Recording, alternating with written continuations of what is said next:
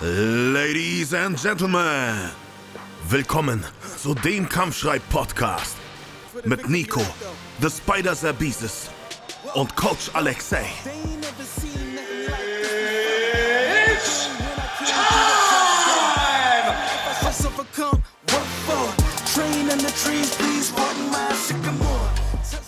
Willkommen zum Kampfschrei-Podcast mit der Folge 7. Und ja, wir haben heute wieder den Murat zu Gast. Der war schon in der sechsten Folge bei uns. Wir haben über einige Themen gesprochen zum Thema Management, wie man äh, Sportlern promotet und so weiter. Und wir hatten noch ein paar Themen offen und wollten das in der Folge 2 jetzt mit ihm besprechen. Äh, Murat, ich heiße dich herzlich willkommen. Nico, du auch. Frohes Neues erstmal. Das ist ja die Neujahresfolge sozusagen am 1.1. Ich hoffe, dass das Jahr für uns viel besser verläuft als das letzte Jahr. Und ja, wie seid ihr überhaupt reingekommen? Ja, frohes Neues auch von mir. Bin froh, wieder dabei zu sein und euer erster Gast im neuen Jahr zu sein. Äh, danke für die Ehre und dass wir da weiter quatschen können, wo wir letztes Mal aufgehört haben. Sehr gerne. Ja, bei mir, ja, ich habe nichts Großartiges über Silvester gemacht. Es war ja sehr, sehr, sehr still. Wie alle von uns, oder? ja. ja. Also es war sehr, sehr still. Also ich habe jetzt nichts Großartiges gemacht. Ich denke mal, äh, ich saß nur zu Hause, habe gegessen mit der Familie, haben Raclette, Raclette gegessen und so großartig viel habe ich nicht gemacht. Nee. Aber dafür, ja, dass, es, auch, ne? dafür dass äh, das Feuerwerksverbot in Bremen galt, war es ziemlich laut, finde ich. Also bei uns, äh, ich würde sagen, so 20, 30 Prozent von dem Normalpensum war auf jeden Fall zu hören. Und es hat mich doch überrascht, wo die die ganzen Böller herbekommen haben. Das kann ich dir erzählen. Das weiß, ich weiß, wo die alle die ganzen Böller her haben. Von dir, ne? Die hast nee, du schön vertrieben. Wäre ich, wär ich, wär ich klug gewesen, hätte ich das wahrscheinlich so in die Wege geleitet. Aber äh, das habe ich, glaube ich, verpennt. Ja, die haben alle in Ausland ihre ganzen Sachen gekauft. Ne? Das sind ja viele, ja. die Grenzen sind ja, wie gesagt, frei. Du gehst ja einfach rüber, kaufst dir ein bisschen was und fährst wieder zurück. Und äh, es ist ja auch nicht fremd, dass manche polnische, äh, ja, es gibt ja diese Lebensmittelhändler, die mit so einem Wagen rumfahren, fahren nach Polen, kaufen ein, kommen nach Deutschland zurück und verkaufen das hier. Die haben natürlich das selber auch mit Böllern gemacht. Ne? Da kennt sich jemand aus. Natürlich. ja, Nico, lässt, Nico lässt gerne mal krachen. Natürlich, aber richtig. Das weißt du selber, ne? Also nicht nur bei den äh, Fights lasse ich es gerne krachen, auch bei Feuerwerk lasse ich es gerne krachen. Na klar, ja, wobei ich jetzt deine Fights meinte. ja. Ja? Was? Du als Gast, wieder ja. bei uns. Wahnsinn, oder? Richtig. Zweimal hintereinander. Ja, hat Spaß gemacht letztes Mal, also bin ich doch gerne wieder dabei. Ja, ja die Folge ist bis jetzt äh, seit einer Woche online, sogar weniger als eine, eine Woche, sehr gut angekommen. Äh, wird auf jeden Fall, denke ich, die erfolgreichste Folge werden. Wir sind jetzt schon bei äh, 85 Wiedergaben, also das ist eigentlich äh, ja, der Höchstwert. Die erste Folge. Ja, wunderbar, das heißt, das heißt, meine ganze Familie hat zugehört. ja, äh, ich hoffe, dass die alle dabei waren, auf jeden Fall. Robert war selbst derjenige, der das tausendmal gehört hat. ja, genau. Ja, ähm, Moat, erste Frage. Ähm, wie, wie macht man eigentlich so ein Matchup? Also du bist ja Manager, du stellst ja die Kämpfer quasi, stellst sie auf, promotest diese. Auf was schaust du, wenn du einen Kampf quasi oder den Match sozusagen aufstellst? Okay, also, also nicht als, als Manager, sondern als Matchmaker ist jetzt die Frage. Genau. genau. Das ist ja auch, auch meine, meine zweite Funktion, die ich da gerne mache. Äh, ich mache ja das Matchmaking für äh, Respect FC. Hey, Respect! Genau. Äh, wir haben heute auch übrigens unseren neuen Fahrplan für 2021 veröffentlicht, äh, auf dem wir schon mal ähm, vier Termine veröffentlicht haben. Und da werde ich natürlich wieder die Matches machen. Und ich gehe da immer mit dem, hm, wir haben ja letztes Mal schon kurz drüber gesprochen, ich gehe da wirklich ja äh, immer äh, so dran, dass ich Matches haben möchte, wo gleichwertige Kämpfer aufeinandertreffen und nicht nur auf dem Papier gleichwertige Gegner, sondern wo ich denke, das wird scheppern.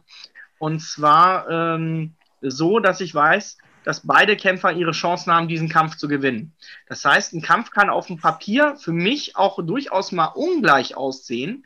Wenn ich aber weiß, dass der Kämpfer zum Beispiel, der eine 1-3 hat, also einmal gewonnen und, und dreimal verloren, wenn ich aber weiß, aus was für Gründen der verloren hat zum Beispiel und was für Gegner der gekämpft hat, dann kann ich eventuell seine Stärke doch ganz gut einschätzen und weiß, dass er mir vielleicht gegen den Kämpfer, den ich ihm stelle, der aber einen viel besseren Rekord hat, vielleicht genau umgekehrt, 3-1, ja, drei Siege, eine Niederlage, äh, und dass das aber trotzdem ein kracher Fight wird.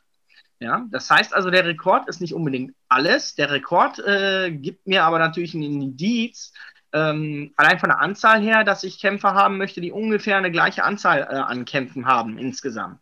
Und äh, wenn es passt, äh, natürlich sieht es immer gut aus, wenn ich positive Rekorde habe. Also wenn ich einen Gegner mit einer äh, 7-0 gegen einen anderen Gegner mit einer 7-0 stelle, dann ist das natürlich eine leichte Rechnung ne? und macht Spaß. Und dann denkt man, okay, einer von beiden wird heute verlieren. Ja, das ist äh, ähm, meistens so, dass es weniger Draws gibt äh, als äh, Siege und Niederlagen. Also ein Unentschieden ist immer relativ unwahrscheinlich. und ähm, ja, wobei, da muss man eigentlich auch drüber nachdenken. Ein Unentschieden ist ja eigentlich ein Kampf, der wirklich die ganze Zeit hin und her gegangen ist, wahrscheinlich. Somit wären eigentlich unentschiedene Kämpfe die geilsten Kämpfe, die man wahrscheinlich sehen kann. Ja?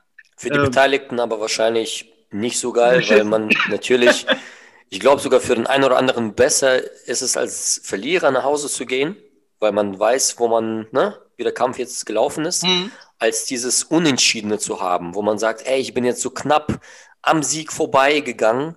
Ähm, ja. Ich glaube, das ist so für die Verarbeitung im Kopf noch, sogar noch schwieriger, als mit einer Niederlage zu gehen. Also von der, ja, da hast du bestimmt, von der Zufriedenheit her. Recht. Ja, ja, genau. Also äh, man, man, man grämt sich dann natürlich. Kann doch nicht sein, äh, es war doch so dicht, ich habe doch gewonnen, ich war doch der Bessere und so weiter. Ja, ja genau. Das denke ich auch. Äh, Natürlich, aber äh, es gibt ja auch diesen schönen äh, Spruch, äh, den alle kennen, never leave it to the judges, ja, also überlass es nicht den, äh, den Punktrichtern. Und ähm, da hat dann vielleicht das Zünglein an der Waage gefehlt, ja, und ähm, eventuell nochmal der letzte Wille, wirklich den anderen ähm, K.O. zu hauen oder zu submitten oder sonstiges. Und ähm, dann hat man halt auch mal ein Unentschieden, ja. Und ähm, mir fällt gerade kein tolles Unentschieden in Deutschland ein, wo man dachte so, oh wow, das muss noch mal passieren. Hast, hast du da Anatoli Bal, ich, mir fällt eins ein. Anatoli Bal gegen, Can, äh, gegen äh, Osan Aslana. Stimmt, das war ein Unentschieden. Das, war ein hartes brutal. Ding. Also, es war wirklich eine ja. Schlacht. Geiler Kampf. Geiler Kampf, auf jeden Fall. Und äh, klar, so ein Unentschieden äh, kann man da natürlich auch immer aufbauen, äh, um den nächsten Kampf damit zu einzuleiten oder ein Rematch. Und weil eine Entscheidung natürlich, äh, das Publikum will eine Entscheidung haben, die Kämpfer wollen eigentlich auch eine Entscheidung haben. Und äh, dann kann man natürlich einen Aufhänger machen, um einen zweiten Kampf da äh, zu arrangieren. Ne? Aber wie gesagt, das ist mein Grundprinzip, dass ich zwei Kämpfer matche, die wirklich auf Augenhöhe miteinander kämpfen. Das gelingt nicht immer. Äh, mal wird einer schneller eingetütet, als man es erwartet hat. Äh, aber so ist es eben, ne? Man steckt ja nicht drin, wie man so schön sagt. Ich glaube, das ist auch gar nicht richtig machbar, 100% on point, ne? Da äh, richtig, richtig zu liegen, da ja auch die Tagesform enorm mitspielt. Es genau. kann ja sein, dass du einen super Kämpfer hast, die die letzten Kämpfe unheimlich gute Performance gezeigt hat und jetzt aktuell für einen aktuellen Fight irgendwelche Sachen dazugekommen sind, eine Erkrankung, eine Erkältung, äh, Verletzung oder sonst was, was einfach die Vorbereitung extrem schwer gemacht hat und dementsprechend einfach die Performance nicht mal annähernd gestimmt hat wie die letzten Kämpfe. Und so kann man vielleicht auch den Kampf schneller abgeben, als man früher, äh, man vorher gedacht hätte. Ne? Exakt, Absolut. das ist das Beispiel, wo mir sofort der Alexander Wiens im Kopf rumschwirrt.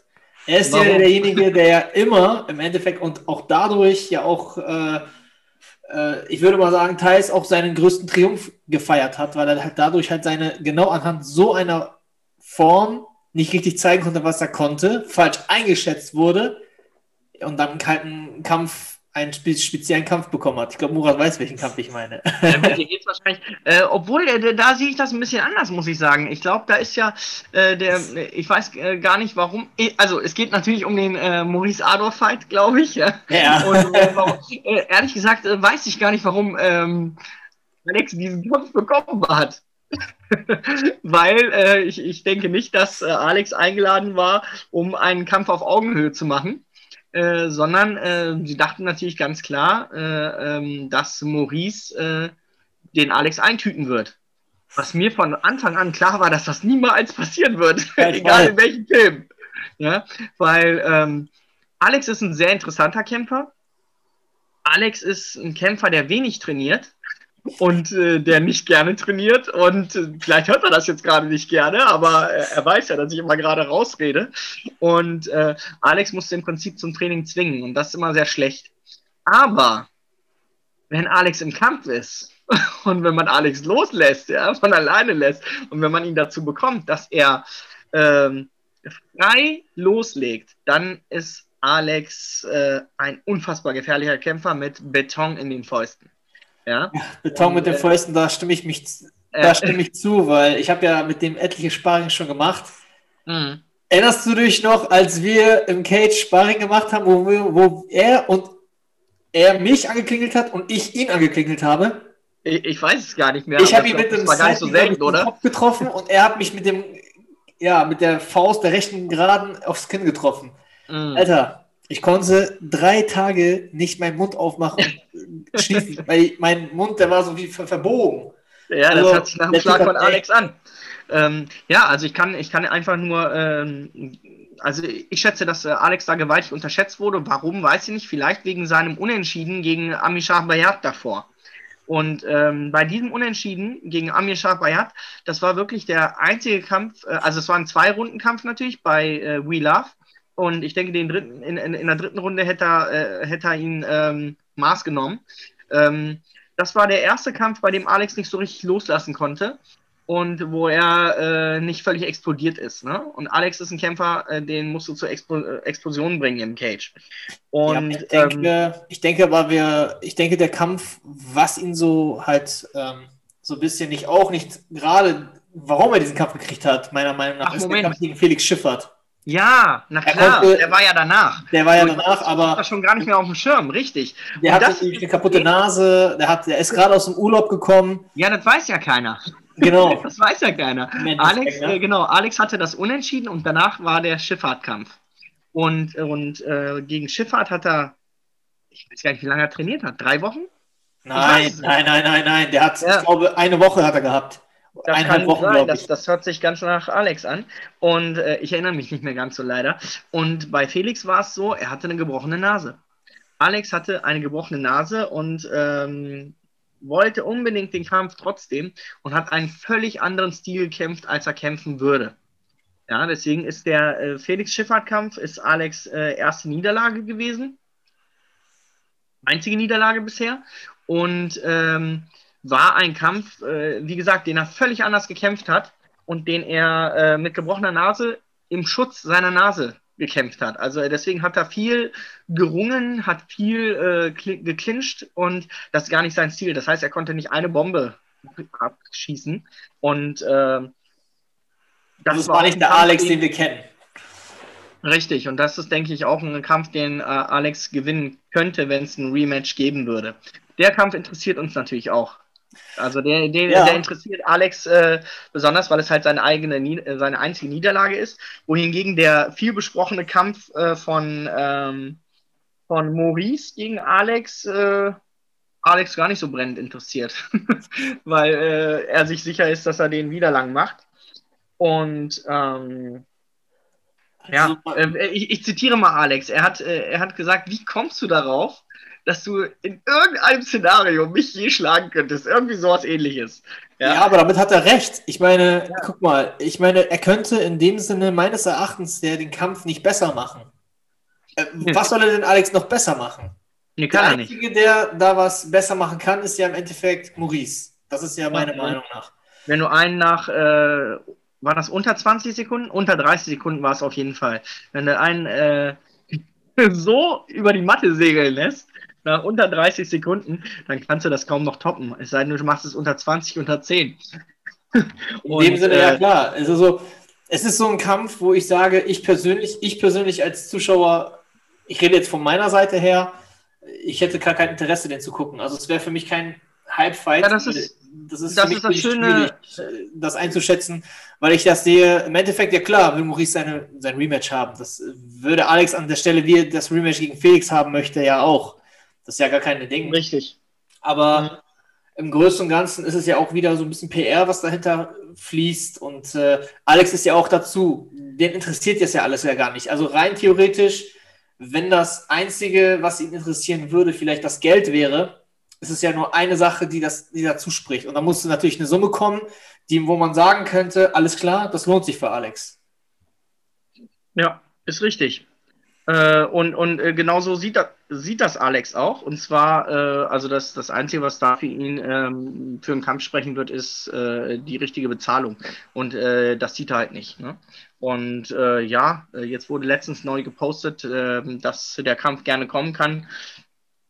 Darüber kann man reden. Bei Alex hat, hat sich viel im privaten Leben gewandelt. Er zieht auch um und dergleichen. Ich weiß jetzt nicht, was ich alles verraten darf, deswegen sage ich dazu nicht viel. Und ähm, äh, also das, äh, da muss schon richtig was fließen, damit ähm, ja, überhaupt drüber gesprochen wird. Ja, richtig. Also ich habe da auch schon vieles gehört und äh, ich weiß auch schon, welche Dinge natürlich im Anschluss stehen.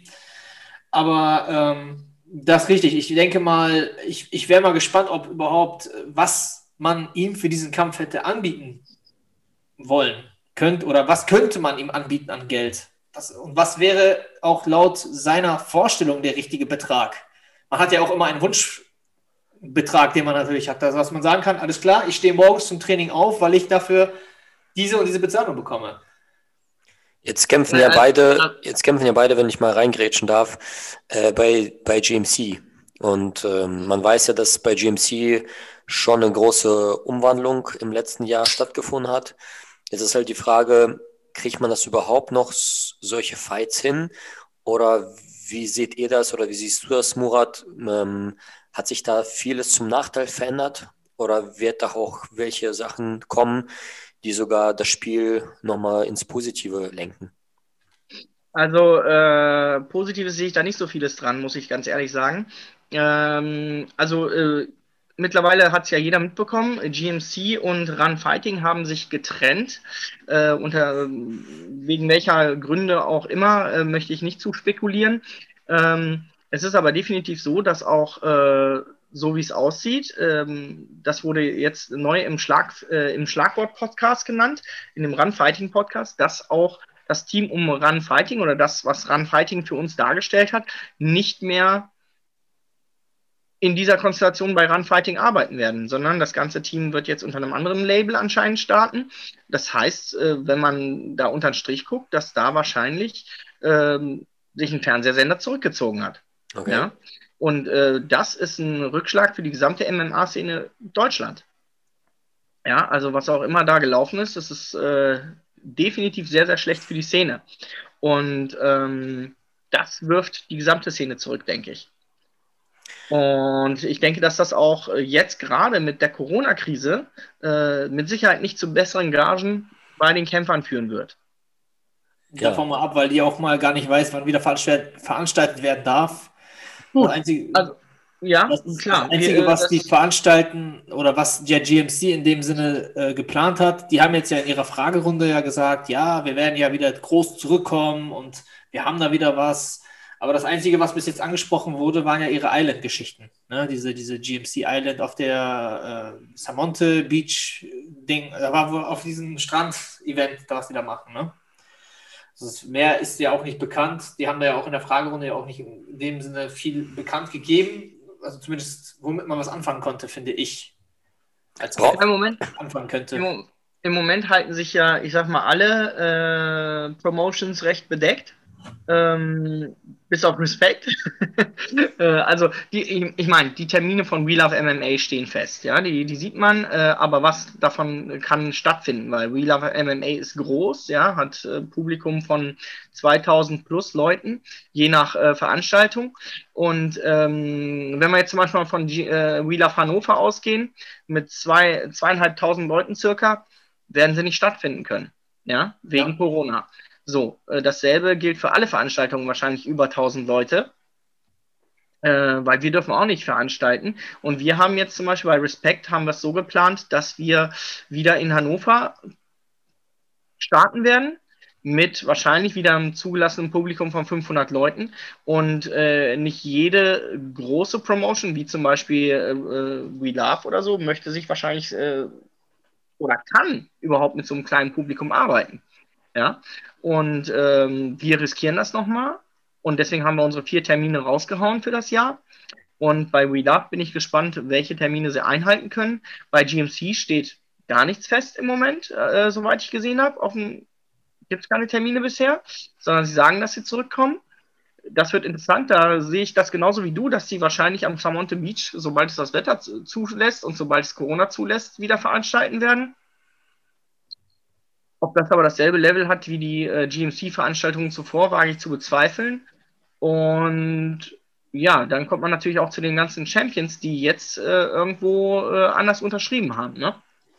Ja, das stimmt. Das ist ja der Wandel. Das ist, ähm, ich meine, der, der, der ähm, Lomali ist, äh, Lomali oder Saba sind ja jetzt auch wieder alle weg. Ne? Also der, der Stefan Pütz ist auf jeden Fall weg, der Eckerlin ist weg, Max Koga hat, glaube ich, auch woanders unterschrieben. Das sind ja gute Leute. Die Top-Leute sind ja auch weg. Ich glaube, der Osan hat ja auch mittlerweile bei Super League unterschrieben, glaube ich. Ne? Ja, wobei äh, Osan ja kein Champion war bei GMC. Aber du hast recht, der äh, bei Saba weiß ich es nicht. Eckerlin ist aber weg bei der KSW. Koga ist weg bei der KSW. Pütz ist zu Bellator. Äh, Dimitar Kostov als äh, äh, Flyweight Champion ist, glaube ich, wieder zurück in Bulgarien und gibt dort Training und so weiter. Ähm, das heißt, eigentlich sind alle GMC Champions weg im Ausland. Das heißt, rein theoretisch müsste GMC einen neuen Kader aufbauen. Äh, Sie müssen rein theoretisch von neu anfangen. Also ja, wo, und jetzt, wenn jetzt die Verbindung zu Pro7 äh, fehlt, mit äh, ehemals Run Fighting, wird das wahrscheinlich nicht so einfach, wie es vorher war. Welche Rolle spielen dann die YouTuber? Weil bei GMC haben, hat ja in der Vergangenheit ein sehr bekannter YouTuber eine Rolle gespielt, äh, Flying Uwe. Äh, mhm. Der hat ja eine Wahnsinnsreichweite. Das weiß man ja auch. Ähm, und jetzt wurde ja quasi ein neuer Kämpfer bei GMC angekündigt, der Smolik. Mhm. Der kommt ja aus Kickboxen, soweit ich weiß. Und äh, hat ja auch mittlerweile sehr große Reichweite bei YouTube. Ähm, inwiefern kann man diese in Anführungsstrichen Schachfiguren einsetzen, um im Marketingbereich oder natürlich Promotion von Veranstaltungen äh, wieder auf die richtige, auf die richtige Bahn zu kommen? Also ähm, die, die kann man mit Sicherheit äh, in irgendeiner Form gut einsetzen. Die Frage ist, ob das äh, dem Stil äh, ähm, der Promotion entspricht, ob das die Promotion haben will und ob das, äh, also ich gehe jetzt mal von mir als Matchmaker aus, äh, ich hätte wahrscheinlich keinen Bock drauf, ähm, weil ich zu, ähm, ich hatte es letztes Mal schon gesagt, ich umgebe mich mit Fightern, die real sind für mich, ja, und ähm, ich möchte auch äh, reale Fights haben und äh, zwischen ähm, richtigen Kämpfern und nicht irgendwelche YouTuber, die sich dort äh, austoben irgendwie. Natürlich ist, ist der ist, Flying, ist Flying Uwe, Uwe für dich nicht real? Mal so eine kleine ja, also provokante also Frage. Uwe, ja, das ist natürlich gut jetzt. Also Flying Uwe ist, äh, ist natürlich sein Leben lang schon äh, Martial Artist, ja, also Kampfkünstler. Natürlich kann der irgendwo kämpfen. Äh, und der hat auch viele Point Fights gemacht und so weiter, soweit ich weiß. Aber ähm, was ich halt nicht mag, ist, wenn, wenn solche Leute dann irgendwelche ähm, ja, Leute vorgesetzt bekommen, die sie äh, wegklatschen. Das mag ich nicht. Deswegen fand ich es gut, dass der Flying Uwe den ähm, Max Heine gekriegt hat und der hat das ja auch beendet, den Kampf. Ja, Max Heine äh, ist halt auch noch ein Anfänger, äh, hat jetzt einen 2-0-Rekord, also noch ganz am Anfang seiner Karriere. Nicht das Wort Anfänger falsch verstehen, äh, sondern am Anfang seiner Karriere. Und ähm, der hat äh, das Problem ja gut gelöst, sag ich mal. Und wenn ich jetzt an den Smolik denke, da kann man natürlich auch wahrscheinlich einen super Fight hin, hinlegen, äh, aber wenn der jetzt äh, irgend so ein äh, Dullo kriegt, äh, dann möchte ich mir den Kampf nicht angucken. Ich meine, jeder hat noch diesen Kampf von Mo Abdallah gegen Smolik im Kopf, äh, der so schlimm war, äh, das konnte man sich gar nicht angucken, obwohl beides angeblich gestandene Kickboxer sind. Äh, wahrscheinlich wollte keiner was riskieren, also es war ein absolut grottiger Kampf, den man sich nicht angucken konnte. Und äh, wenn jetzt äh, Smolik irgend so ein Opfer kriegt äh, im MMA, der, ein Smolik, wenn man sich Kickbox-Weltmeister nennt oder sonst was, dann braucht man auch keinen äh, 0-0 MMA-Kämpfer als Gegner haben, zum Beispiel. Ne? Da kann man auch einen bekommen, der schon ein paar Kämpfe auf dem Buckel hat. Ja, ja klar, einfach mal, mal als Test zu sehen, okay, äh, ich meine, klar, MMA, da gibt es auch viele Kämpfe, die auf dem Boden stattfinden, äh, die sehr ringerisch, äh, ich sag mal, dominant verlaufen ja, aus der ringerischer, mhm. äh, ringerischer Sicht. Dennoch, wenn man jetzt Profi äh, Kickboxer ist, Weltmeister-Kickboxer, dann braucht man sich ja da großartig auch nicht zu verstecken. Und da kann man den auch einmal, auch mal wirklich mit guten Leuten mal prüfen, äh, um einfach mal schnell zu sehen, okay, gibt es da gute Substanz? Ich meine, selbst wenn er verliert, ist das ja nicht schlimm. Die Frage ist ja immer, wie man verliert, wie man abliefert und wie gut kann man seine Performance dann im Käfig dann abrufen, weil ich finde, MMA ist schon ein bisschen schwieriger zu spielen wie äh, ein, ein uh, Stand-up-Fight. Ja, deswegen ist MMA für mich auch die Königsdisziplin, ja. Weil du einfach alles können musst irgendwo. Äh, und wenn, wenn du irgendeine Sache nicht kannst, dann werden das deine Gegner irgendwann analysiert haben und gegen dich verwenden. Ja. Und äh, wenn jetzt so ein Smolik zum Beispiel als äh, Kickbox-Weltmeister oder was auch immer, äh, ich verfolge kein Kickboxen, muss ich ehrlich sagen, nicht großartig zumindest. Ähm, wenn er das ist, äh, dann sollte er auch die Stand-up-Fähigkeiten haben, um einen mittelmäßigen Ringer sich vom Leib zu halten. Ja, und äh, man kann natürlich auch ein Matchup machen, wo man einen anderen guten Stand-up-lastigen MMA-Kämpfer ihm gibt. Oder ja, so, weil es genau. ist immer noch was anderes. Es ist immer noch was anderes als Kickboxen. Und ähm, dann kann man halt trotzdem sehen, okay, äh, ist er hier wirklich ernsthaft oder will der nur Fallobst kämpfen? Ja? Und dann kann das den Sport natürlich nach vorne bringen. Und wenn, äh, wenn, wenn es aber eben nicht so ist, dann ist es für mich äh, etwas, was den Sport in so eine Gefahrenzone bringt wie das Boxen, wo viele Kämpfe einfach absolut klar falsch entschieden werden. Damit, ja, ja richtig, äh, richtig. Das sind Kämpfe, die, die sind für den Rekord so offensichtlich für den Rekord gemacht, dass man die einfach nicht sehen möchte, muss oder sonst was. Ich habe mal einmal so einen Kampf kommentieren müssen, und da ist der eine Boxer war wirklich so verzweifelt, er wusste gar nicht, wie er runtergehen soll für den anderen Boxer. Ja, und das hat mir so in der Seele wehgetan, dass ich diesen Kampf kommentieren muss. Äh, also widerlich. Ich kann das absolut nicht haben. Und deswegen ja, matche, also. da um mal den Kreis zu schließen, deswegen matche ich solche Kämpfe nicht. Ja, weil ich als Matchmaker, äh, selbst wenn ich dort äh, Leute aus meinem Management matche, weil ich äh, dort Kämpfe sehen will und dass ich äh, meinen Kämpfer durchsetze. Ja, aber nicht gegen Fallobst, sondern gegen einen, äh, der ihn weiterbringt, ja, sondern, äh, ne? Was zum denkst Beispiel, du? Äh, zum Beispiel hatte ich ja äh, bei Respect angesetzt, entschuldige, hatte ich bei Respect angesetzt Nico Cerbesis gegen Jan Aslana. Ja, Nico hatte, äh, die hatten quasi einen gleichwertigen Rekord. Ja, und beide sind brandgefährlich. Und das ist ein Match, äh, da knallt's. Ja, und einer von beiden wird nun mal mit einer Niederlage nach Hause gehen. Und äh, Jan ist ein Kämpfer, den ich sehr gut kenne. Und Nico ist nun mal einer meiner Kämpfer. Aber ähm, es wär, äh, Jan würde den Kampf nicht annehmen, wenn er äh, nicht, äh, nicht wüsste, er kann Nico schlagen. Und Nico weiß ganz genau, er kann geschlagen werden. Also wird er sich einen Arsch aufreißen, um nicht geschlagen zu werden und äh, Jan das Leben zur Hölle zu machen. Ja. Und das hört sich sehr spannend an. Ich bin schon gespannt, was äh, das Jahr ja. 20, 2021 mit uns bringt. Und äh, ich hoffe, ich darf das erste Mal auch Nico für einen Kampf mal im Bereich Physis vorbereiten. Ja, das bestimmt hervorragend machen. Ja. ja. Ähm, Nochmal Aber jetzt kurz zum falsch verstehen. Leider, leider wird es den Kampf äh, Nico gegen Jan erstmal nicht geben, weil Jan gerade den Fokus auf äh, die Uni legt. Das ist auch völlig in Ordnung so.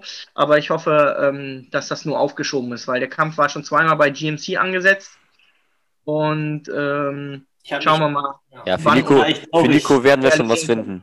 Für Nico finden ja. wir immer was. Nico wollte sich auch äh, gerne. Ich prügel mich gerne. Ich hol, ich hol Nico einen YouTuber. ja, hier. Äh, no, Nochmal noch mal kurz zum Thema Smolik. Hättest du da vielleicht jemanden konkret, wo du sagst, hey, das wäre echt ein guter Gegner. Ich hätte, also müsste ich jetzt den Match machen? Wäre ich jetzt der Matchmaker? Äh, hätte ich gerne diesen Gegner gegen Smolik im Käfig. Das ist ein Stand-Up-Fighter äh, vorwiegend und das könnte ein interessanter Fight werden. Hättest du da jemanden? Also äh, sofort. also, ja. Äh, also äh, soweit ich weiß, wird Michael Smolik äh, als Heavyweight kämpfen, richtig? Ich denke schon, ja. Halbschwer ja. oder Heavyweight, also, glaube ich. Beides. Als, bitte? Beides sogar, hat er gesagt. Light Heavyweight und Heavyweight? Ja, halbschwer und ich glaube schwer. Ja, wunderbar. Also äh, Light Heavyweight würde Mark Dussis sofort willkommen heißen, hat er mir gesagt. Ja, Mark Dussis ist ja äh, Respect FC Champion, hat einen Rekord von äh, Panzer von 6-0 und der würde sofort gegen den Smolik kämpfen. Das hat er mir schon gesagt. Den würde er schön gerne willkommen heißen. Dann habe ich zum Beispiel noch den dann habe ich zum Beispiel den Miraz Avdovian. Äh, ja, äh, Miraz ist äh, nur 2-0 würde also völlig in Frage kommen für den Michael Smolik. Allerdings hat äh, Miras eine Grappling-Qualität. Ähm, da würde kein Smolik äh, der Welt wahrscheinlich zusagen gegen den Miraz Avdoyan. Ähm, Glaube ich nicht, dass der Kampf gemacht werden würde. Äh, es sei denn, so ein Smolik traut sich halt mal was. Ja, das wäre genau die Herausforderung, äh, die, die, den er sich stellen muss, finde ich. In dem Sinne Sicht schließe ich mich da an, weil wir wissen, es ist ja nicht fremd. Er will bei GMC kämpfen ja, sagen wir es mal so, er will ja bei GMC kämpfen und er bereitet sich ja jetzt ein Jahr lang vor. Er trainiert jetzt ja MMA. Was bringt dieses Training mit sich? Ich meine, er hat ja einen Status. Er ist ja mehrfacher Weltmeister einer, einer Organisation im Kickboxen oder eines Verbandes. Er hat etliche Kickboxkämpfe. Man kann ihn also keinen negativen Rekord hinstellen. Er hat einfach, er ist ein Kämpfer, der halt einfach viel Erfahrung hat. So, klar ist das MMA was ganz anderes, das muss man auch nochmal belassen, aber er bereitet sich ja im Endeffekt auf einen MMA-Kampf vor und er hat eine seine, er hat ja seine, ähm, seinen Stil, den Stammkampf, was es einfach ist. Jetzt passt er ihn, jetzt muss er ihn anfangen zu mischen. Er bereitet sich ein Jahr vor, das heißt, er dürfte, er müsste trotz allessen einen, einen etwas besseren Gegner bekommen als einer, der total noch nie gekämpft hätte. Eben. Ja, das so. ist ja das, was ich auch vorhin gesagt habe. Also rein theoretisch darf er, äh, kann man ihm gar keinen 0-0-Gegner geben. Nicht ja, mal einen negativen Gegner, 0-0-Gegner. Ja. Ich würde mal sagen, man muss ihm so einen geben, der schon wirklich drei Kämpfe, vier Kämpfe gemacht hat. Ja. Was, was weiß ich, 3-1, äh, ja, 3-2, Lass es auch mal ein 3-0er, 2-0er sein, wie du schon gerade angesprochen das hast. Ist, äh, das ist wie mit Brock Lesnar damals, ja. Der ist auch ohne echte Kämpfe in die UFC gekommen und wurde Champion, ja. also, äh, ja, aber sagen wir es auch so, das waren auch damals Zeiten, wo das ja auch noch so dieses Ding war, Stammkämpfer gegen Ringer, Ringer gegen BJJ-Kämpfer, das war ja so diese ja. einzelne Zeit, so, ne? Das genau, war ja die aber, damals. Äh, und, ähm, aber dennoch, also wie gesagt, also der, äh, auch der musste ran. Und so ein Smolik, äh, ja, dem können sie ja jetzt 0-0 Gegner geben. Äh, würde ich halt äh, gering schätzen, so einen Kampf, aber wenn sie ihm richtigen Gegner geben wollen, äh, ich habe ein paar Jungs. Können wir machen. Hat sich ja auch schon ein ziemlich interessanter Kandidat vor einigen Monaten zu geäußert, dass er ja sich freiwillig anbietet für ihn. Äh, äh, wer jetzt? Einer aus Bremen. Ich glaube, den kennst du auch. Ach so, ah, okay, ja, genau. Was würdest du zu diesem Kampf sagen? Zum Beispiel Koray Jenkins gegen Smolik. Was würdest du zu diesem Kampf meinen? Ich meine, Gut, er ist ja der Ringe, der ist ja ringerisch, äh, der, der Korea hat ja ringerische Qualitäten, er ist auch von der physisch her, denke ich mal, was das Krafttraining angeht, glaube ich, immer auch ein bisschen überlegen. Aber was würdest du mal meinen, was wäre das ein Match deines Erachtens? Weil da haben ja einige auch diskutiert. Aber da hat nee. die GMC natürlich ein Statement zugesetzt. Nee, also ich, das wäre kein Kampf, den ich, also äh, nichts gegen Kodai Jengis, ich mag den sehr gerne, aber ähm, er hat einfach ein massives Conny-Problem, das er nicht in den Griff kriegt. Also irgendwas in seinem Training läuft falsch, dass er äh, sofort immer äh, platt ist. Also wenn, wenn er die Condi und diese Einteilung der Condi besser in den Griff kriegen würde in seinen Kämpfen, dann würde er auch anders kämpfen und andere Erfolge fahren. Äh, von daher, ähm, da äh, und, und ich denke, äh, äh, Michael Smolik würde da nur ein bisschen rumtanzen und dann äh, die, die Kondi-Nummer würde er ganz, ganz klar nach Hause bringen. Ja, äh, von daher wäre das eigentlich ein Kampf, den, den Smolik auf jeden Fall machen würde. aber wie gesagt, ich, ich würde ihm äh, einen Kampf, äh, wenn du Weltmeister bist, dann kannst du auch gegen einen Miraz Avdoyan kämpfen, äh, der äh, ein Top-Level äh, Top Grappler ist und der äh, nur einen 2-0-Rekord hat. Also warum nicht? So, und oder wie gesagt, Marc Dussis hat auch gesagt, also da war ich ja schon, ne? er nimmt den auch an. Und ansonsten im Schwergewicht hätte ich, ich habe genug Leute, ja, ich könnte ihm auch den, ähm, den Florian geben, äh, äh, Della Motte, ja, und äh, der hat auch ähm, seine 115 Kilo und ähm, der hat auch nur einen äh, 1-2-Rekord. So, der hat also drei Kämpfe und äh, auch der würde mit Sicherheit gegen den Smolik antreten. Ja, ja selbst Von ich daher, würde kämpfen, wenn ich das Gewicht hätte. Ja, okay. also gar kein Thema. Also wenn, wenn, wenn Dennis von GMC einen Gegner für Smolik sucht, dann er, er hat meine Nummer. Wir haben guten Kontakt zueinander, ja, wir kommen gut miteinander klar. Also Murat, von daher können wir auch einen Gegner für Smolik finden. Du bist nicht greifbar.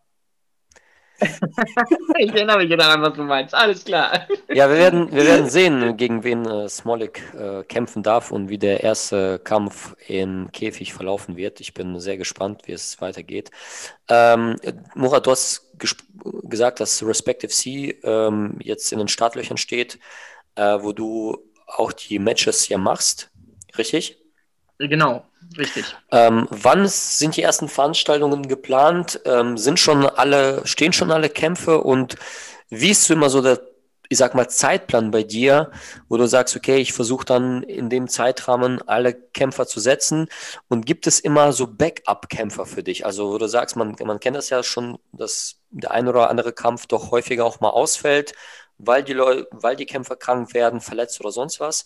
Ähm, denkst du auch an sowas, dass du sagst, okay, der Kampf steht, aber da habe ich auch immer den Gegner B auch immer da und ähm, wie läuft sowas ab? Also ähm, normalerweise ist es mein Ziel, äh, wirklich die, die Kämpfe so zwei Monate davor fertig zu haben oder spätestens einen Monat davor komplett die Fallcard fertig zu haben. Das klappt leider nicht immer. Gerade bei Corona ist es, äh, das war so anstrengend, dermaßen anstrengend. Äh, die letzte, im Prinzip drei Fightcards habe ich gemacht, die alle dann wieder für die Cuts waren, weil wir immer die Events ausfallen lassen mussten. Nicht, weil wir es wollten, sondern weil uns äh, eben Corona einen Strich durch die Rechnung gemacht hat und wir die Erlaubnis nicht bekommen haben oder sonstiges.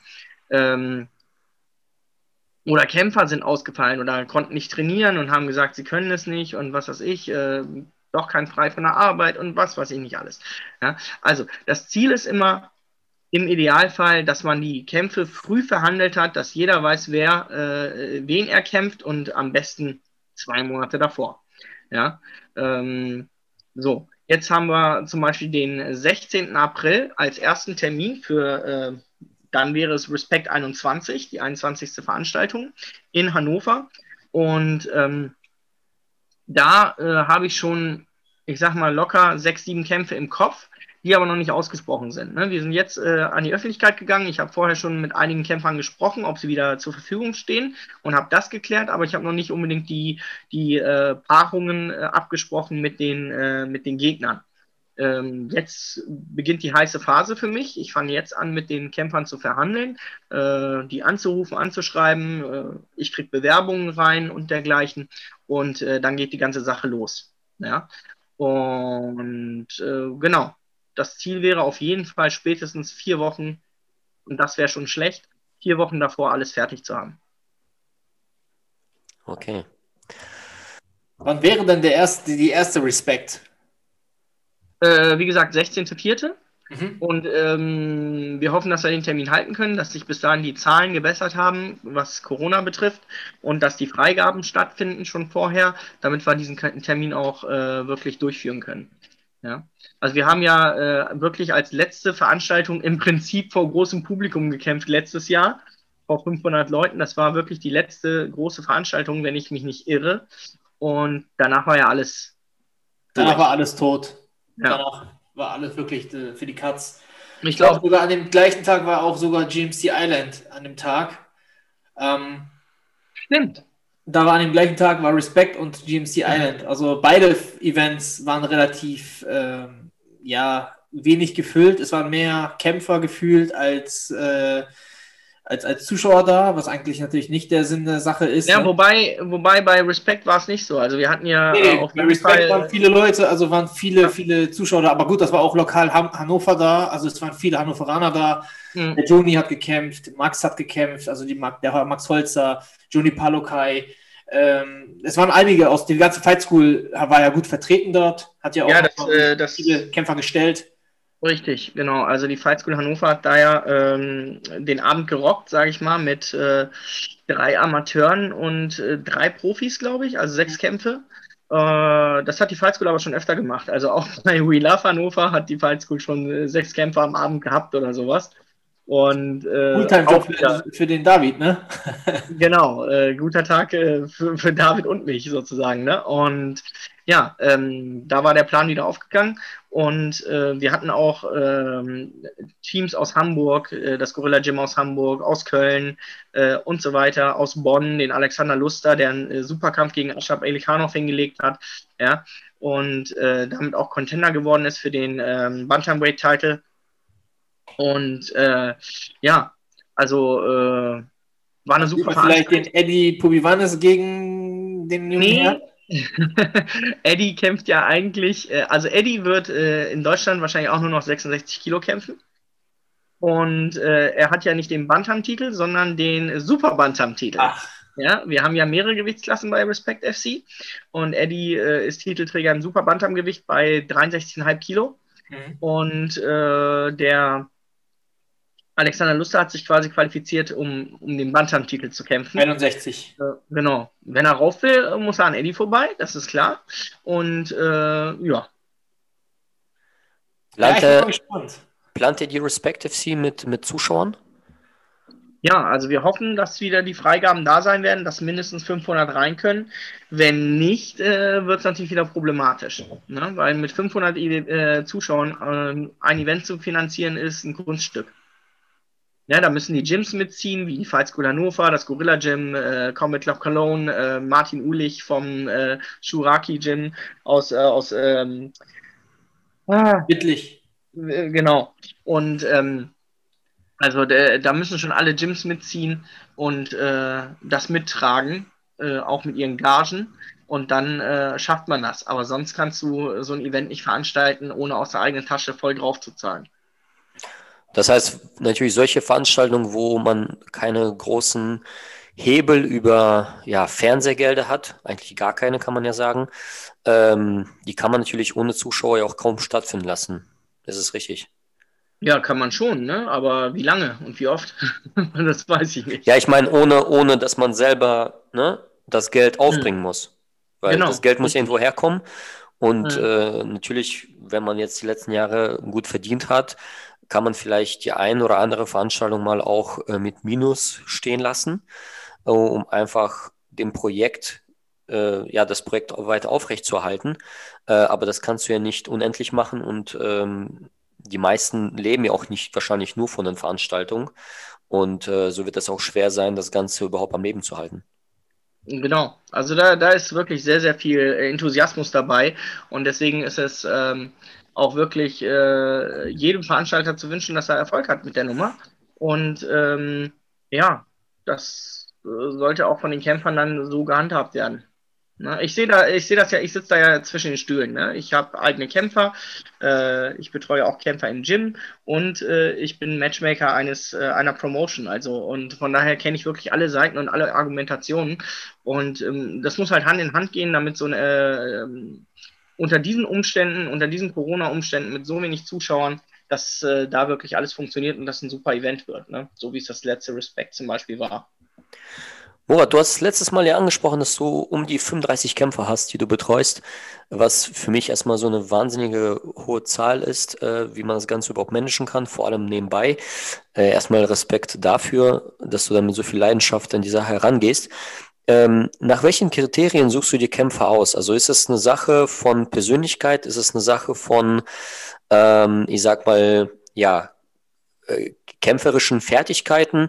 Wie gehst du da vor? Hast du auch Kämpfer, wo du sagst, ja, pass auf, du hast im letzten Jahr gar nicht gekämpft, obwohl du die Möglichkeit hattest, dann bist du raus. Ähm, wie entsteht so eine Zusammenarbeit und welche Kriterien verfolgst du da? Ja, coole Frage. Also ähm, ich muss an einen Kämpfer glauben können. Das ist schon mal Punkt eins. Ja, wenn ich nicht an den Kämpfer glaube, dann werde ich den ähm, nicht äh, unter meine Fittiche nehmen und für den Kämpfer arrangieren. Das heißt, jeder Kämpfer, den ich habe, mit dem ich arbeite, an den glaube ich auch aus dem einen oder anderen Grund. Äh, und äh, das ist schon mal ganz wichtig, ähm, weil wieso sollte ich mich mit einem Kämpfer abgeben, äh, von dem ich glaube, dass er es nicht schaffen wird und dass er nicht zu mehr fähig ist und dergleichen. Ja, das ist also schon mal meine Voraussetzung, äh, die ich haben muss. Ich muss Vertrauen in den Kämpfer und seine Fähigkeiten haben. Äh, was der Kämpfer jetzt mitbringen muss, ist ähm, Vertrauen in meine Fähigkeiten, genauso rum, ja. Äh, und äh, das Gute ist, äh, wie gesagt, also ich habe eine relativ breite Base durch mein Nuta Livre, ja. Ich bin ja Black Belt im Nuta Livre, kenne dadurch viele Coaches und äh, auch viele Leute. Und ähm, die meisten Leute, die mich kennen, ja, vertrauen mir und vertrauen mir dann auch ihre Schützlinge an. Und äh, die wiederum vertrauen auch dem Urteil anderer Kämpfer. Äh, und wenn jetzt zum Beispiel Dustin Stolzfuß sagt, ja, äh, also ich mache das gerne mit Murat und ähm, du solltest auch zu dem gehen, dann hat das eine gewisse Wirkung. Und warum macht er das mit mir? Weil er mir vertrauen kann. Also was, was ich halt mache, äh, und den Satz hat wirklich jeder Kämpfer von mir schon gehört, ist, äh, dass ich sage, pass auf, ich verspreche dir gar nichts. Das Einzige, was ich dir verspreche, ist, dass ich mich immer für dich einsetze. Aber ich verspreche dir nicht UFC, ich verspreche dir nicht Bellator, ich verspreche dir nicht sonst was. Ich bin mir sicher, wenn du Nico fragst, äh, äh, hat er auch diesen Satz von mir zu hören gekriegt. Ja. Und das Einzige, was ich verspreche, ist halt echt voll hinter dem zu stehen und mich für den einzusetzen. Und ähm, das Coole ist, dass ich mittlerweile in der Position bin, dass ich gar eigentlich ich weiß gar nicht mehr, wann ich das letzte Mal einen Kämpfer angesprochen habe. Also mittlerweile kommen die Coaches oder die Kämpfer zu mir und fragen, hey, wie funktioniert das eigentlich bei dir, Murat? Ja, und dann kommt man ins Gespräch und äh, man versteht sich und wenn man an den Kämpfer glaubt, äh, dann äh, geht man so eine Probephase ein und guckt, ob das miteinander funktioniert. Und dann funktioniert das meistens und dann wächst die Kämpferzahl von drei, wie es mal gestartet ist, zu äh, 6, 7, 8, 9, 10 und so weiter. Und dann sind es auf einmal 20 und denkst, oh, schaffe ich das noch? Äh, und dann sind es irgendwann 30 und denkst, oh, jetzt wird es aber ein bisschen viel, ne? kann ich noch so viel äh, Gas geben für die Jungs? Und dann äh, sind es auf einmal fast 40 und du weißt, okay, äh, jetzt brauchst du Unterstützung.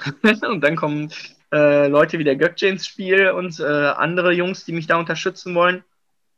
Und, äh, oder Leute, die ihre aktive Karriere zurückgelegt haben und sagen, okay, ich möchte jetzt im Hintergrund mitmachen.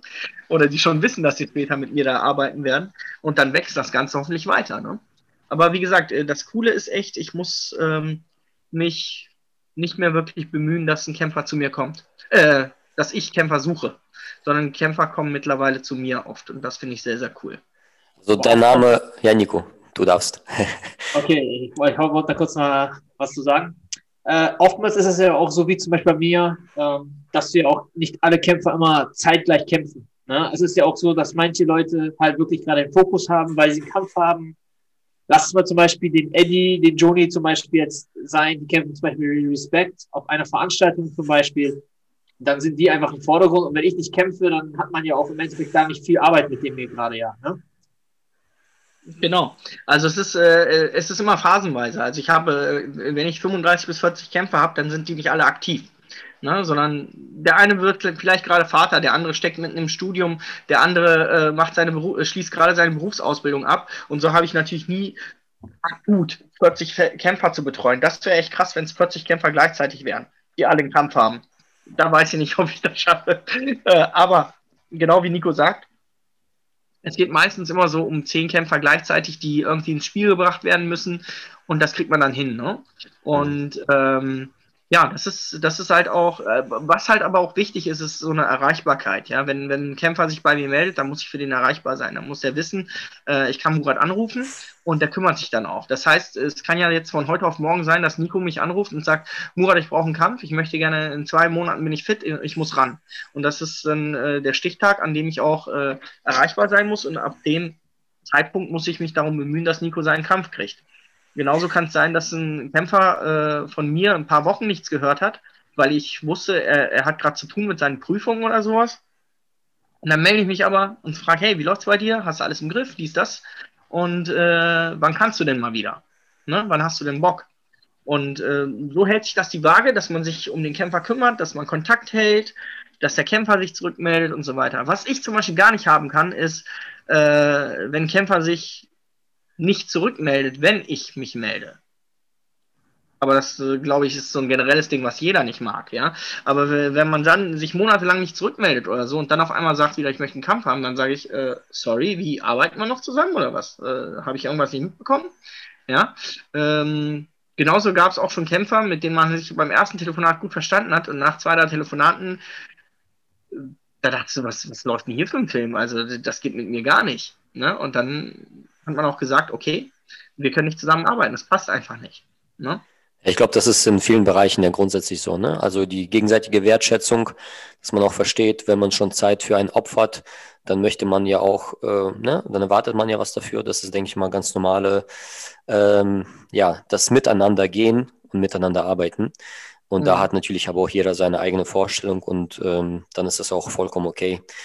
Ähm, du hast ja gesagt, du suchst ja keine Kämpfer mehr selber raus, die kommen selber auf dich zu, sprich, dein Name eilt ja auch voraus, was super schön ist. Ähm, ich denke mal, viele Zuhörer, das ist immer so die Frage immer des Geldes. Ähm, deswegen stelle ich auch mal diese Frage. Wie läuft das bei dir ab? Also ich denke mal, ihr habt irgendwelche Verträge zwischen dir und den Kämpfern für jeweilige Kämpfe. Ähm, du musst jetzt mir keine konkrete Zahlen nennen, aber vielleicht einfach so Pi mal Daumen, wie ist die prozentuale Aufteilung? Also angenommen, ein Kämpfer bekommt jetzt 5000 Euro, was natürlich sehr hoch angesetzt ist, einfach, einmal, einfach mal als Rechenbeispiel. Ja? Ähm, will ich leben. ähm, wie, wie läuft sowas ab, beziehungsweise ist es auch von Kämpfer zu Kämpfer unterschiedlich oder hast du da auch wirklich, ähm, wie sag mal, ja, deine Quote, wo du sagst, hey, diesen Prozentsatz ähm, nehme ich mal wieder ab, dafür, dass ich quasi für dich, ne, ähm, dich promote, dass ich für dich da bin, dass ich äh, dich in jeglicher Art und Weise vermarkte. Äh, wie, wie arbeitest du da? Also kannst du da einen kleinen Einblick für die Zuhörer, für den Laien so ein bisschen äh, an die Oberfläche bringen? Ja, ähm, also das erste ist, dass das Wichtigste ist, dass ein Kämpfer bei mir mit seiner Seele und seinem Blut unterschreibt. Danach gehört seine Seele mir. Sehr das ist mal ganz klar. Ja? Das ist ein Satz, den du mir immer wieder bringst. Das ist mir scheißegal, was du sagst. Am Ende kämpfst du gegen den, gegen den ich dir äh, Nee, genau, genau das mache ich ja nicht. Ne? Das ist zum Beispiel einer, ein, eins meiner Prinzipien. Also ich, äh, äh, du kannst keinen erfolgreichen Kämpfer äh, erzwingen. Ne? Du kannst zum Beispiel keinen Kämpfer sagen, du kämpfst jetzt gegen den, und er sagt, aber den wollte ich nicht. Und die, also ich versuche den Kämpfer äh, natürlich von meiner Meinung zu überzeugen, äh, aber ich äh, versuche da nichts zu erzwingen. Ich halte das für unproduktiv. Ja? Ähm, aber um, um zu deiner Frage zurückzukommen, also rein, rein äh, theoretisch muss ein Kämpfervertrag so sein, dass die äh, Karriere des Kämpfers äh, planbar ist. Das heißt, ich kann keinem Kämpfer einen Vertrag geben über fünf Jahre, weil kein Kämpfer weiß, was in fünf Jahren für eine Sache ist. Ja? So ein Vertrag sollte also nicht länger als zwei, drei Jahre sein. Ähm, und äh, prozentual äh, ist das bei einem, bei einem Kämpfervertrag so, äh, dass du rein theoretisch so so, du kannst natürlich so tief gehen mit deinen Prozenten, wie du willst, ja, aber ob ein Prozent dir was bringt, ist ein bisschen fragwürdig. Nee, es geht jetzt einfach um dich. Ich denke mal, da ja. jeder, jeder, hat nee. so seine Arbeitsweise ähm, genau. Klar, wenn du vielleicht auch einfach fünf Top-Champions hast in der UFC, dann wirst du auch wahrscheinlich da mit anderem Prozentsatz auskommen, äh, als wenn du jetzt ne, eher in Ländern arbeitest, wo man davon noch nicht leben kann und so weiter. Es ist mhm. eigentlich, eigentlich so eine Frage einfach an dich gerichtet. Äh, wie fährst du ja. da? Also normalerweise äh, ähm, bist du, äh, ich sag's trotzdem nochmal genereller. also normal, also das ist ja vielleicht auch eine, äh, eine Info, die wichtig ist für Kämpfer, ja. Also ein Vertrag, der zum Beispiel ab äh, irgendwann ab 25 Prozent Beteiligung, äh, also 25 Prozent ist, soweit ich weiß, noch okay, aber darüber hinaus, ab 27 Prozent wird es zum Beispiel sittenwidrig. Ja, das heißt, wenn euch ein Manager mehr Geld abnehmen will als 27 Prozent, dann seid ihr echt übel dran. Ja, und äh, ich halte mich da äh, weit drunter auf. Also ich, äh, für ja. mich ist ein Standard so 15, äh, 20 Prozent. Ähm, wenn ich einen Kämpfer nicht mag, wie den Nico, dann nehme ich 25 plus sein Blut. Sehr gut. Okay, das merke ich mir. ja, äh, und das reicht nicht, Nico, ne? Da müssen mehr Liter Blut kommen. Also, ähm, nee, also 15 bis 25 Prozent ist, äh, ist äh, die Regel bei Managern und ich halte mich meistens bei 15 bis 20 Prozent auf. Ne? Und, ähm, und das, äh, das muss man auch verstehen, dass man Kämpfern unterschiedliche Prozente abverlangt. Wenn ich einen Kämpfer habe, den ich seit Tag 1 betreue, dann nehme ich dem natürlich äh, nicht so viel ab, weil der sagt, von Tag 1 bei mir, äh, sag ich mal, äh, mir sein Vertrauen geschenkt hat, äh, als äh, einer, der ähm, jetzt ganz neu für mich ist, den ich kaum kenne und so. Da ist es erst erstmal noch eher eine geschäftlichere Verbindung als bei einem Kämpfer, äh, ich sag mal jetzt wie zum Beispiel Eddie, bei dem ich äh, seit Tag 1 dabei bin. Hinzu kommt, dass ich auch äh, nicht sofort irgendwelche Prozente nehme, was äh, wahrscheinlich dazu führt, dass ich, äh, wie, wie, ich beim letzten Mal gesagt habe, noch keine Miete bezahlt habe davon, ja, sondern dass, äh, dass ich erstmal vielleicht ein, zwei Kämpfe so mache oder sogar ein paar mehr und dann äh, merkt man, okay, man kann gut miteinander arbeiten und dann macht man seinen Vertrag. Ja, also Geld ist einfach nicht alles und ich baue äh, auf langfristiges.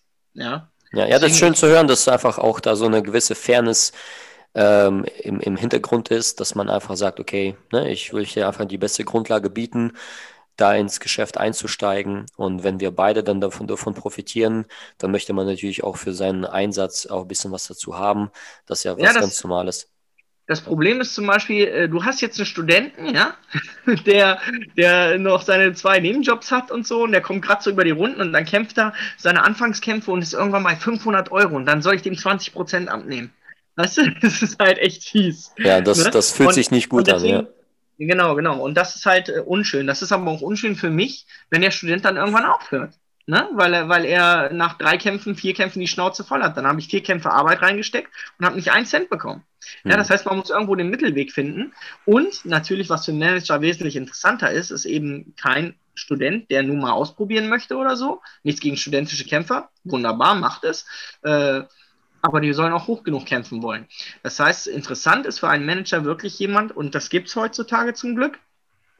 Einer sitzt hier im Chat, ja, äh, ähm, Kämpfer, Kämpfer, die wirklich was mit diesen Kämpfen erreichen wollen, die nicht nur sich ausprobieren wollen, ihre eigenen Grenzen testen wollen, sondern Kämpfer, die sagen, die den Antrieb haben, ey, ich möchte das beruflich machen, ich möchte davon leben, ich möchte davon Kämpfer machen und ich möchte richtig Geld sehen. Und das sind natürlich auch die Kämpfer, die hungrig genug sind, nach oben zu kommen und mit denen auch ein Manager was anfangen kann.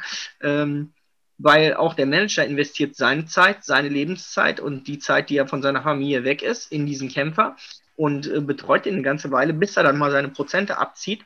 Und ähm, das ist dann auch äh, ehrlich verdientes Geld. Ne? Und ähm, deswegen sind solche Kämpfer natürlich auch super interessant.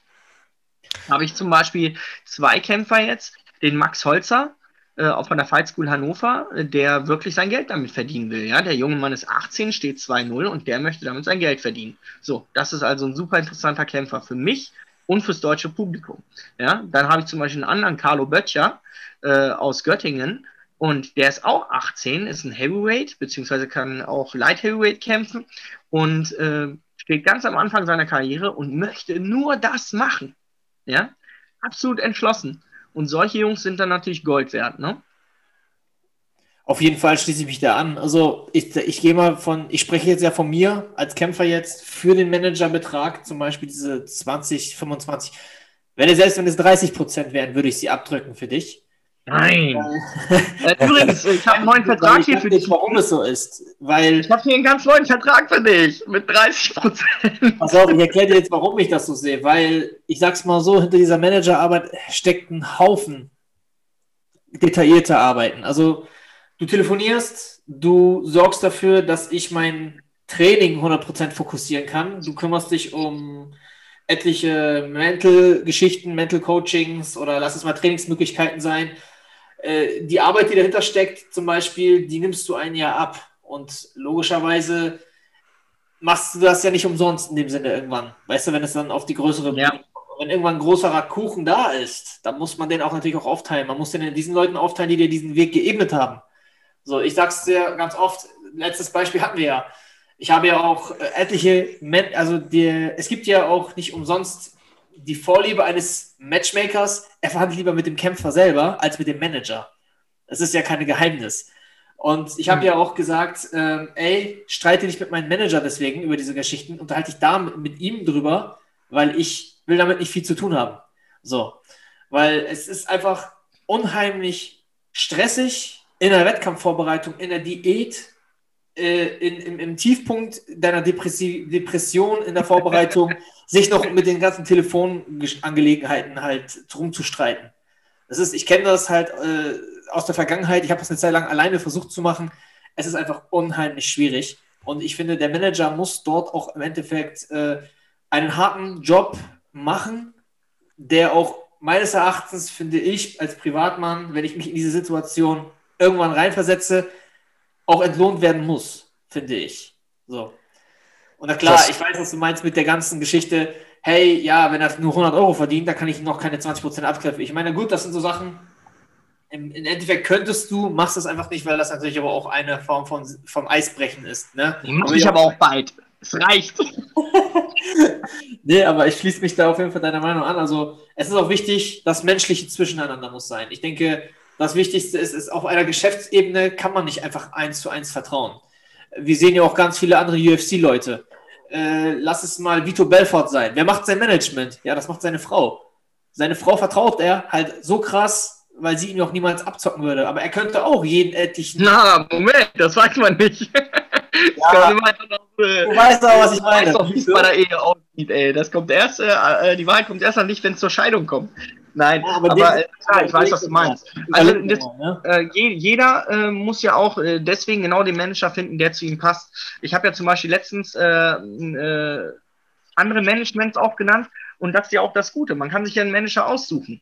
Ja, man kann äh, ähm, gehen, man kann zu mir kommen, wenn es mit mir gut funktioniert, wunderbar, dann bleibt man da. Man kann zu Ivan gehen, mega erfolgreich, dann geht man dahin und wenn es passt, dann passt's. Ja, wenn man äh, ähm, nach, äh, nach Osten orientiert ist, geht man vielleicht ähm, zu, zu dem First Round Management, ja, und wenn man, keine Ahnung, ja, es, das ist ja das Gute. Es gibt Manager und man kann sich einen aussuchen, mit dem man gerne arbeitet und dem man vertraut. Und da bist du wieder bei deinem Punkt. Und wenn man dem vertraut, dann ist alles, äh, das ist die wichtigste gemeinsame Arbeitsgrundregel schon mal gefunden. Ja, und dann äh, gibt es auch keine Scherereien mehr. Und das ist halt das Gute bei mir. Also bei mir weiß eigentlich jeder, äh, inwieweit er äh, bei mir gut aufgehoben ist, ja, und warum er bei mir ist. Und äh, danke, Nico, auch für deine äh, Worte, die du hier für Manager im Allgemeinen und wahrscheinlich auch für mich äh, da äh, von, dir, von dir gibst. Ja, das ist natürlich alles super, weil manche sagen natürlich auch, also ich habe zum Beispiel auch mal in, äh, damals, äh, ich sag mal noch in den Anfängen, hatte ich auch ein paar Angebote für gestandene Kämpfer, die schon recht hohe Rekorde hatten. Na, und da kam über einen Freund dann die Antwort, äh, ich hatte ein Angebot für einen Kämpfer und dann kam über einen Freund die Antwort, ja, er sagt, ja, wo waren die denn bisher alle? Ja, mich gab es da vorher noch nicht als Manager, ja. Also sonst wäre ich bestimmt auf denjenigen Kämpfer auch äh, zugegangen. Aber äh, ich kann auch Kämpfer verstehen, die das alleine machen wollen. Dann äh, sollen sie es machen. Allerdings auch der Kämpfer, den ich gerade meine, ist auch mittlerweile bei einem Management. also von daher, äh, es ist, es macht schon Sinn. Eine witzige Geschichte kann ich hier noch dazu hinpacken. Erinnerst du dich noch an das erste Geld, was wir vereinbart hatten? Bei weiß ich gar nicht. da sagst du, ja, was willst du denn haben? Ich habe mich voll noch geschämt, dass ich überhaupt zwei, 300 äh, Euro gesagt habe. Hä? Wir haben doch damals, guck mal, ich erzähl's dir mal. Das hast du, glaube ich, schon vergessen. Wir waren ja auch mal damals bei dem Kampf ähm, bei We Love, du hast dann Geld klar gemacht, hey, willst du gegen kämpfen? Ich sagte, ja, auf jeden Fall, wie viel Geld ist da drin? Ja, und dann sagst du zu mir, ja, wie viel soll ich dir pokern, wie viel willst du haben? Und ich habe mich da noch geschämt, so, ja, 200, 300 Euro. Ja. Dann sagtest du doch zu mir, ja, okay, alles klar, ich habe da was klar gemacht. Äh, gut, dann den Rest behalte ich dann, okay? Und dann sagte ich, ja, gut, okay, wenn das halt so ist, ich dachte, das wäre vielleicht 20, 30, ja, 200, 300 Euro oder so, reden wir gerade hier rüber. Ja, aber man sagt, ja gut, dann behalte ich jetzt 500, äh, nee, 600 Euro behalte ich dann. Und du kriegst nur 300. Irgendwie sowas, ja, ja. Irgendwie war das sowas, ich weiß nicht. Aber das ist so, ähm, Manager. Äh, Moment, stopp, sag den Leuten bitte, dass ich davon nichts natürlich behalten habe. Der Kampf ist ja leider auch nie zustande gekommen, ne? Weil ja, ganz genau. Aber, aber wie gesagt, du hast ja, du hast ja, äh, das kann man ja mal nett sagen, du hast ja im Prinzip das erste Mal richtig Geld gesehen nach deinem ersten vereinbarten Kampf mit mir, ne? Im Prinzip ja, vorher habe ich ja eigentlich äh, nicht wirklich Geld viel gesehen. Äh, ja Man hat ja, ich war immer so bei diesem Break-Even, ich habe ja immer meine, ich habe ja damals noch zu Hause bei meiner Mutter gewohnt, habe ja im Endeffekt, äh, gut, das Geld, was ich halt bekommen habe, habe ich dann auf der Tasche gehabt, aber es war plus minus null, also ich war sogar noch mehr. Ne? Also beim, selbst beim Felix-Kampf war das schon ähm, deutlich, ich denke, das war mehr, was ich halt in den sämtlichen Kämpfen vorher verdient habe. Ähm, zusammen, ne? Aber äh, ja, das, ich würde mal sagen, das war ein Betrag, wo ich gesagt habe, ja, okay, das war das erste Mal, wo ich äh, Geld gesehen habe. Ne? Ja. So, Männer, das war doch eine unterhaltsame Runde. Äh, wir wollen die Folge wieder nicht zu lang machen, damit die Zuhörer dann nicht gelangweilt werden von unserem, von unserem Freakshow. Nein, ich, ich, ich glaube, wir haben echt eine äh, ne, coole Auftaktfolge in diesem Jahr äh, produziert und ähm, ja, ich kann mich an dieser Stelle nochmal für eure Zeit bedanken wünsche euch ein wunderschönes Jahr 2021, dass wir auf jeden Fall weniger äh, mit Problemen zu tun haben wie letztes Jahr, in welcher Form auch immer. Und an dieser Stelle bedanke ich mich auch für die bei den Zuhörern, die die Zeit genommen auf sich nehmen, äh, um die Folge sich anzuhören, uns zu bewerten und uns zu teilen. Und ja, bleibt auf jeden Fall alle gesund, habt einen schönen Start in das Jahr. Männer, vielleicht sehen wir uns nochmal in äh, Teil 3. Ja, ich habe noch ein paar Themen da. Ich habe noch ein paar Themen. ganz, ganz kurz. Zum Beispiel, ja. wusstet ihr, habt ihr überhaupt gesehen, dass heute die Fight School gepostet hat, dass äh, wir die Hab größte. Yes. Ey, das wird das größte Kampfsport-Gym Deutschlands, da bin ich mir ziemlich sicher. Äh, Darüber können wir auch mal reden. Einfach eine ganze Folge. Da können wir auch gerne äh, den David nochmal einladen. Ne? Ja. Da können wir auch sogar zur vierten Folge gerne machen. Äh, wie ist es? Oh Gott, das wird eine Katastrophe zu viert. Das, das größte MMA-Gym äh, Deutschlands zu haben. Wie baut man das auf? Wie kommt man auf diese Idee?